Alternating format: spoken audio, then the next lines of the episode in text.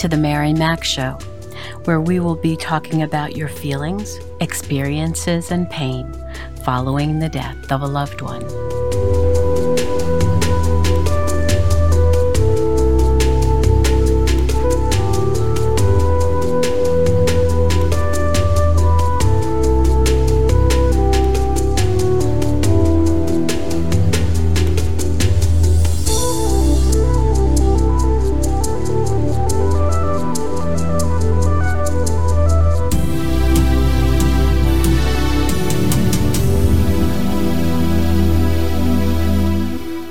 So I'd like to once again introduce Dory.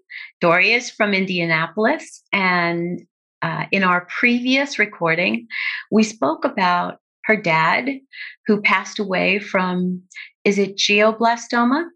Yeah, glioblastoma. Okay, which is a brain tumor, inoperable in her in his case, and um, he wasn't able to recover from it. This was a uh, death sentence, so to speak. It was definitely, um, he was not going to recover from this. And unfortunately, he, need, he wanted to. And his thinking was that he would, but unfortunately, that didn't happen. So it was a nine month process that she and her family, her mom and sister, um, went through to help him to adjust to this diagnosis and also to help him transition to his new life. Yes. And so um, I welcome her again. And in this segment, which I'm so grateful for you doing this because I think it's going to help so many people to really know what goes on. Yeah, you know, so. when someone is has a terminal diagnosis and they need to address it and talk about it and you know and have family and fe- friends to come together and support you um, through such a difficult period of time. Yeah. The interesting thing is as we go through this kind of a process most of the people in our life they don't know what's going on in the background do they? Oh gosh no. you no. know I mean, you go to work and you're dealing with everybody else and trying to do your own job. And then you come home to this you know, very difficult period of life. Yeah.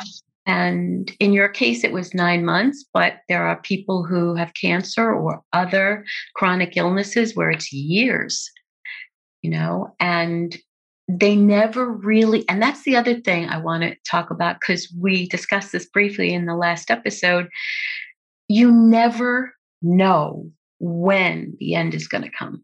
No. No, no, not at all. My dad had, I mean, no idea. He was, you know, he was um, living his best retired life, hiking through Santa Fe, um, taking photography classes, writing classes, and then the next day he was diagnosed with an incurable brain tumor. And his life was changed forever, and so was ours. So it just, yeah, you really truly never know um, at all. And I, I just, I always feel so um, concerned for for those who don't want to talk about this. And as we were saying earlier, it's death and dying is such a taboo subject in our society. Um, at least it is in the United States. Now, maybe overseas, it's it's easier, but for us, it's like, oh no, mm-hmm. not going there, right? Yeah, yeah. Oh gosh, yeah. I mean, in every way and everybody involved you know? I mean for, first of all my dad i mean he was in denial and he he tried to avoid the conversations of end of life as much as possible because i think he thought if he could avoid talking about it it would avoid happening to him. Um, and then you know our support system too as much as as much as they you know wanted to be there for us um, they also kind of avoided talking about it and really digging into it. And it's you know it's grief and death and loss is so isolating. And it's you know a time in your life where um, you you need comfort and people around you the most and that's when it's the most isolating. So it's it is sad that it's such a taboo subject because it really it really shouldn't be. No it shouldn't be. But uh, we're getting a little bit better since covid happened. Yeah. And, you know people are a lot more aware that the chances of them dying um, you know, quicker than they thought can happen. You know, yeah, can happen. Mm-hmm. And with all that's going on in our world right now and the uncertainty of world war and nuclear we- weapons and all of this, we yeah. just don't know. I know it's a very scary thing to think about and to talk about out loud. Um, I know a lot of people want to avoid the topic too, but it's you know it's it really is best to kind of just lean into it and talk to people about it. Yes, I like that the way you said to lean into it because mm-hmm. that's really what it takes. It, it really is a lot of courage, doesn't it? Yeah, absolutely. I mean, leaning really leaning into those feelings of being afraid and those feelings of grief and loss, leaning into them and feeling them and processing them and talking to people about those feelings, that is what is going to make, you know, the feelings feel better as opposed to just avoiding them. Unfortunately, it's never fun to feel those feelings though. Mm-hmm. But at least you have the opportunity to get it out of you because yeah. I always tell our listeners that it's so important to do that, to vent, to scream, to cry, whatever needs to be done, you need to get it out. And if yeah. it's talking, great. Find mm-hmm. somebody who will listen that hopefully has had the same type of experience yeah. that you're going through. You know? Yeah, absolutely. So you mentioned that Earl, I remember this in one of our conversations. You said it was very hard for you to find other people who could understand what you were going through. Yeah, it was. Um, you know, a lot of my close circle of friends have never experienced a loss in general, but such a loss of, of a magnitude of a parent. Mm-hmm. Um, so it was hard for, for first of all, my support system to really, um, to really know what to say to me, um, yeah. to know what what what the right thing was, how to talk to me about it, how to approach me. Um, so it, eh, a lot of times I just ended up kind of avoiding it altogether, which is I mean, that's really the wrong thing to do is to avoid it because it feels like you're, you know, avoiding talking about this person in your life that is is dying and it's, you know, it, when you need support the most. So that was really hard for you know my first layer of support system to to be avoiding the topic um, but then it was hard to find um, a therapist um, and support groups in the area so um, I did actually find a great therapist for my dad. Um, Wonderful. I yeah, I wanted him to um, to be able to process those emotions with somebody else. Um, he did, you know, he did talk to my mom and sister and I about it, but I think it was hard for him to be vulnerable with us. Um, so I wanted him to have somebody that he could that he could talk to and be fully open with. So it, it took a few a few different tries, but we found a really amazing therapist. Um, you know the only thing i will say is that insurance did not cover that. Um, so that was that was a hard part. I mean there was a lot of out of pocket costs in every way of this and thankfully we we were able to to do all of this for him but um, it did not make it easy. Um, and then yeah there were not a ton of support groups. Um, there was a few online that i saw um, that were kind of i think created because of covid but i really wanted something like tighter in, in the community that i was in um, I just I think support groups are amazing. Yes. Um, especially if you can, especially if you could find one that's do that's yeah. for your exact type of grief.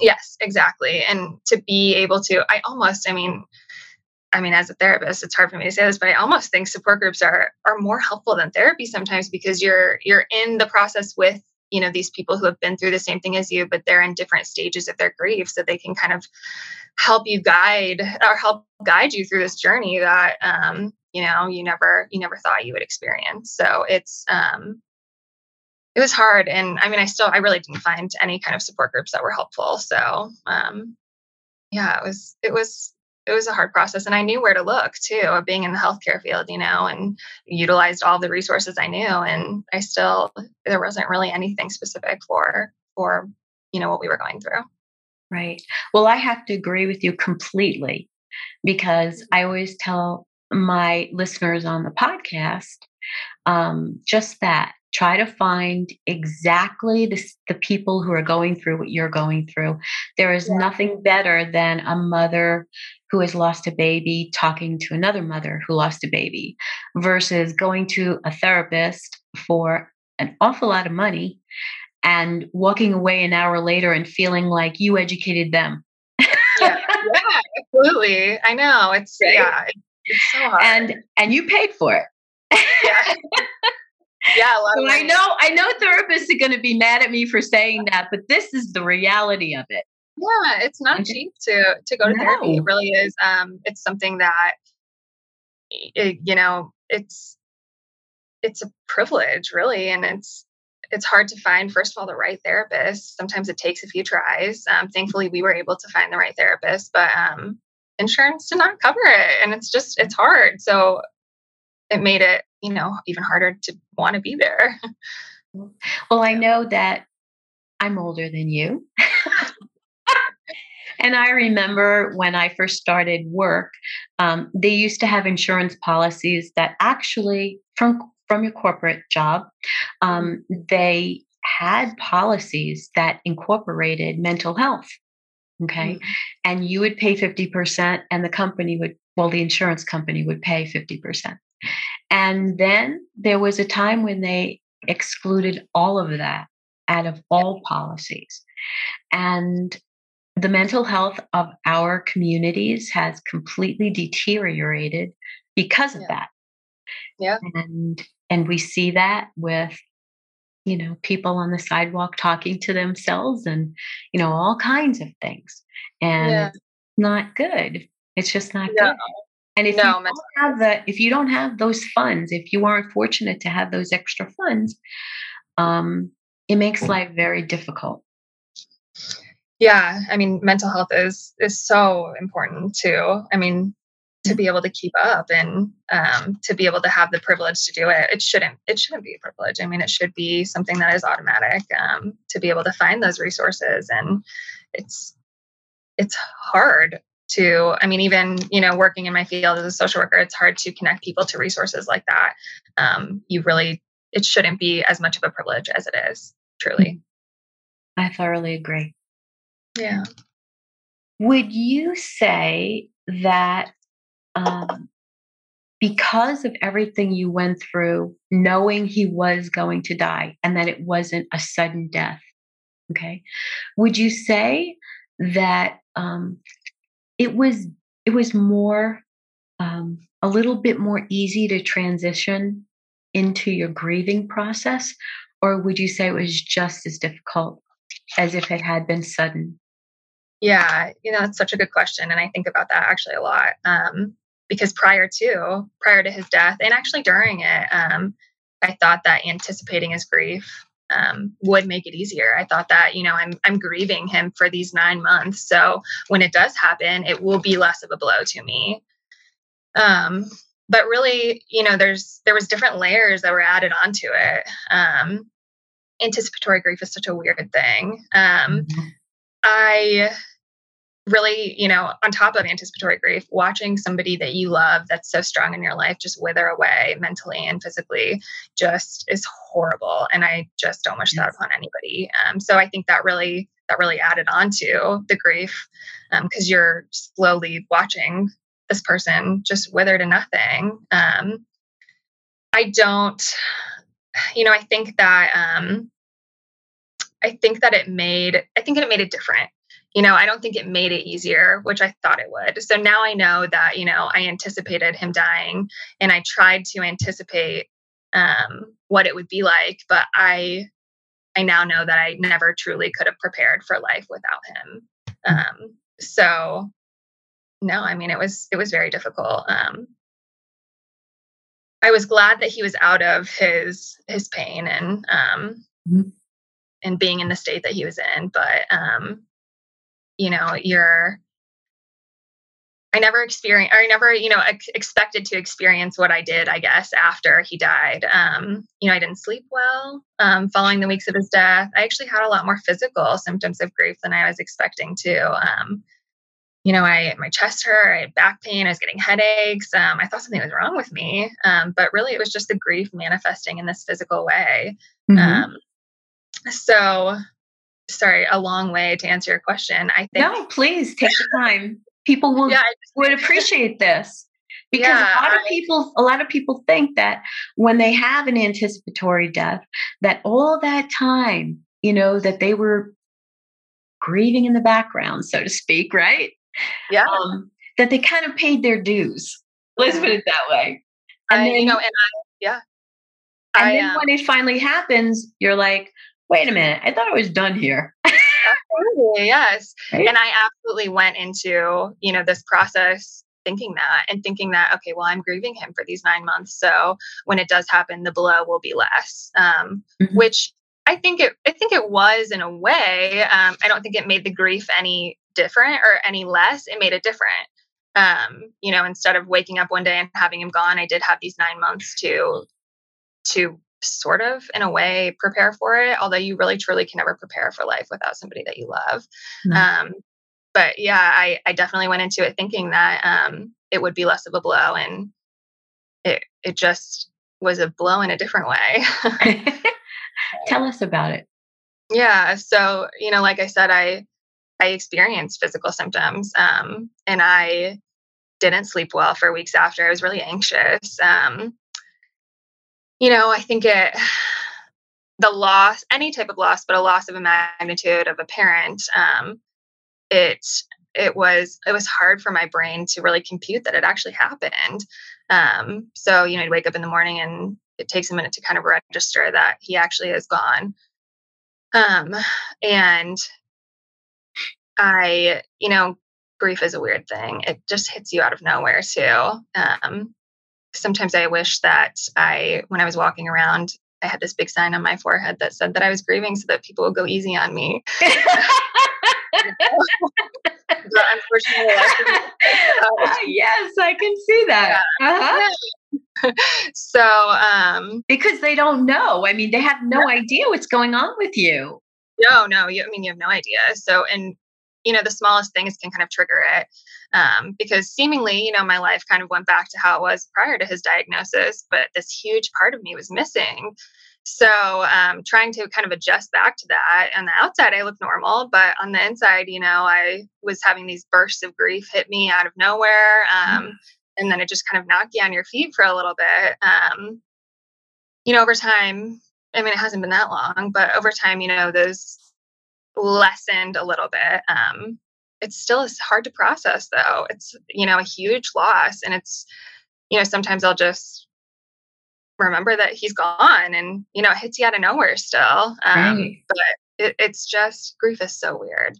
And I wish more people understood, um, under kind of understood the process. I'm glad that people, I guess, in a way, don't because that means they've never experienced a loss because loss is awful. But I wish that um, you know people were more open to understanding grief and loss and and how it really affects people on such a, a physical and mental level. Right. And yeah. even in other areas uh, dealing with um, your job you know mm-hmm. reconnecting with friends and oftentimes they don't know how to talk to you yeah. and you know so a lot of them stay away. Yep. You know? Yeah yeah um we had a celebration of life for him. Oh, um, oh, nice. Yeah, he didn't. He didn't want a service. We cremated him. Um, he we he wanted everybody to come and celebrate him, which we very much did. Um, but you know, after after that was over, um, everybody kind of was like, okay, it's done. That's yeah. it. You know? and then you know, right. So then the people, me, my sister, my mom, and you know, our close family, were just nothing has changed for us. I mean, now he's gone, and that you know that's really the time where we we need the most support, and um, yeah. that's kind of when people around you start moving moving on, and mm-hmm. your world is left just mm-hmm. kind of shattered. You know. Yeah. So it, it's hard. It is. It's you know. Of course, they've said this so many times, but it's hard. Grief is hard. yes, it is. Yeah. yeah. It is. And did you take some time before you went to work again? I did. Um, I took about three weeks um, to go back, and my um, my leadership team they were amazing throughout the whole process. And you know, if I needed a day to something came up with care throughout anything, they were they were super great. So when he when he did die, I let them know, and you know, they told me to take as much time as I needed. So it took a few weeks, and um, it was it was nice to get kind of back into a routine once once I was ready. But um, it took a little it took a little bit um, to kind of adjust back into it. Definitely. Yeah. Mm-hmm. So, would you like to spend a little time uh, helping and giving advice to people who might be going through what you've been through? Yeah. Um, yeah, I would definitely, um, I would definitely advise them to um, reach out and utilize what support system they do have. Um, I think it was it was hard for us to ask for help in certain situations, so we kind of took it all on ourselves. I wish that looking back that we would have we would have asked for more help and and let people know that we were having a hard time and and you know throughout nine months of course we had a lot of hard times so i wish that we would have um, i wish that we would have utilized the people that we had a little bit more and um, taken a little bit more breaks sometimes um, being a caregiver alone but then being you know watching somebody you love die and both of those things together is it's very heavy um, it's very mm-hmm. tiring and it's very hard so i wish that we would have i wish that we would have utilized a little bit more of um, you know family to come and help a little bit more um, friends to come and help. People offered um, but you know i didn't want to bother them. I wish that i would have taken them up on that. Um, and i do think that because death is such a taboo topic um, people kind of need to be guided a little bit. So I also wish looking back, um, you know, I had friends who who didn't know how to talk to me really about about it. I wish that instead of just being annoyed that they didn't know how to talk to me about it, I wish that I would have told them how to talk to me about it. Um, I wish that I would have, you know, told them, you know, ask me how I'm doing or check in on me. And if, you know, if I want to talk, I will. And if not, then just sit with me and, you know, be with yeah. me um, in those moments. But I think that avoidance is the worst thing that you can do. And that's the only wrong thing that you can say to somebody going through that situation. And so um, acting like it's not happening is just kind of a, a blow to them because right. it's a huge thing going on in their life. So, um, so ask for help and tell people how to help you um, and talk to you about it. And in, in that way, maybe people will become more comfortable talking about death too, which is very needed. Yeah. I, I remember um, explaining on my podcast how important it is just to be with someone who's going yeah. through this kind of a thing. Yeah. Um, you don't have to say anything, just be with them.